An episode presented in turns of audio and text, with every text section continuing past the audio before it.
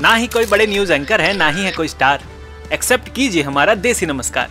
स्वागत है आपका जोक समाचार में, जहाँ मैं सुनाता हूँ देश, दुनिया जुड़ी छोटी, मोटी, लंबी, चौड़ी, अजीबो गरीब हर खबर के बारे में।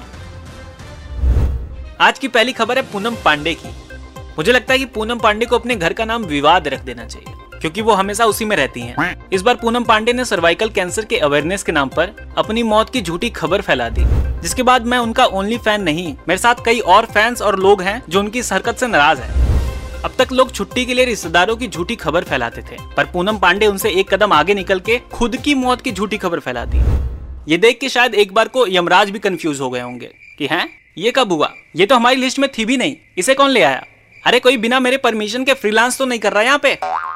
खैर, पूनम की ये हरकत कैंसर पीड़ितों के प्रति प्यार नहीं, पीआर को दर्शाती है। बढ़ते हैं अगली खबर की तरफ़। आगरा में एक फैमिली काउंसलिंग सेंटर में एक पत्नी ने लेटर लिख के बताया कि उसके पॉलिटिक्स और समाज सेवा में एक्टिव होने की वजह से उसका पति उसे तलाक देने की धमकी दे रहा है। दरअसल पति अपनी पत्नी की नेतागिरी से परेशान हो गया है। मुझे बस एक ही बात जाननी है कि कहीं इन पति पत्नी का नाम राज और नीति तो नहीं है? राजनीति? शायद उसका पति उसे जब भी कैंडल लाइट डिनर के लिए ले जाता होगा तो वो वहाँ की कैंडल उठा के कैंडल मार्च शुरू कर देती होगी। कपल नोक झोंक के बाद रूट के बैठते हैं। ये भूख हड़ताल पे बैठ जाती होगी। घर का बजट कहाँ जा रहा है, कहाँ कितना खर्च हो रहा है, ये बात पति को पत्नी से आरटीआई डालने के बाद ही पता चलती होगी। खैर, अगली खबर है बॉलीवुड से।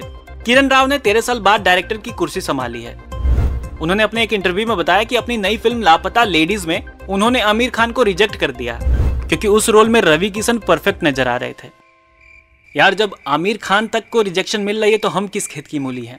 पर मुझे रिजेक्शन से डर वर नहीं लगता, क्योंकि मैं ना ही अप्रोच करता हूँ, ना ही प्रपोज करता हूँ। तो कोई क्या ही कर लेगा? मेरी एक्स भी धमकी देती थी कि मैं तुम्हें छोड़ दूँगी, मैं तुम्हें छोड़ दूँगी। मैंने कहा, अरे, जाओ, तुम क्या छोड़ोगी मुझे? मेरे पास साइकिल है, मैं खुद चला जाऊँगा। हाँ। तो आज की इस एपिसोड में बस इतना ही। मैं आपके लिए ऐसी छोटी मोटी लंबी चौड़ी अजीबो गरीब खबरें लाता रहूँगा। और लगा के उनमें ह्यूमर का तड़का आपको सुनाता रहूँगा। मिलते हैं अगले एपिसोड में। Peace out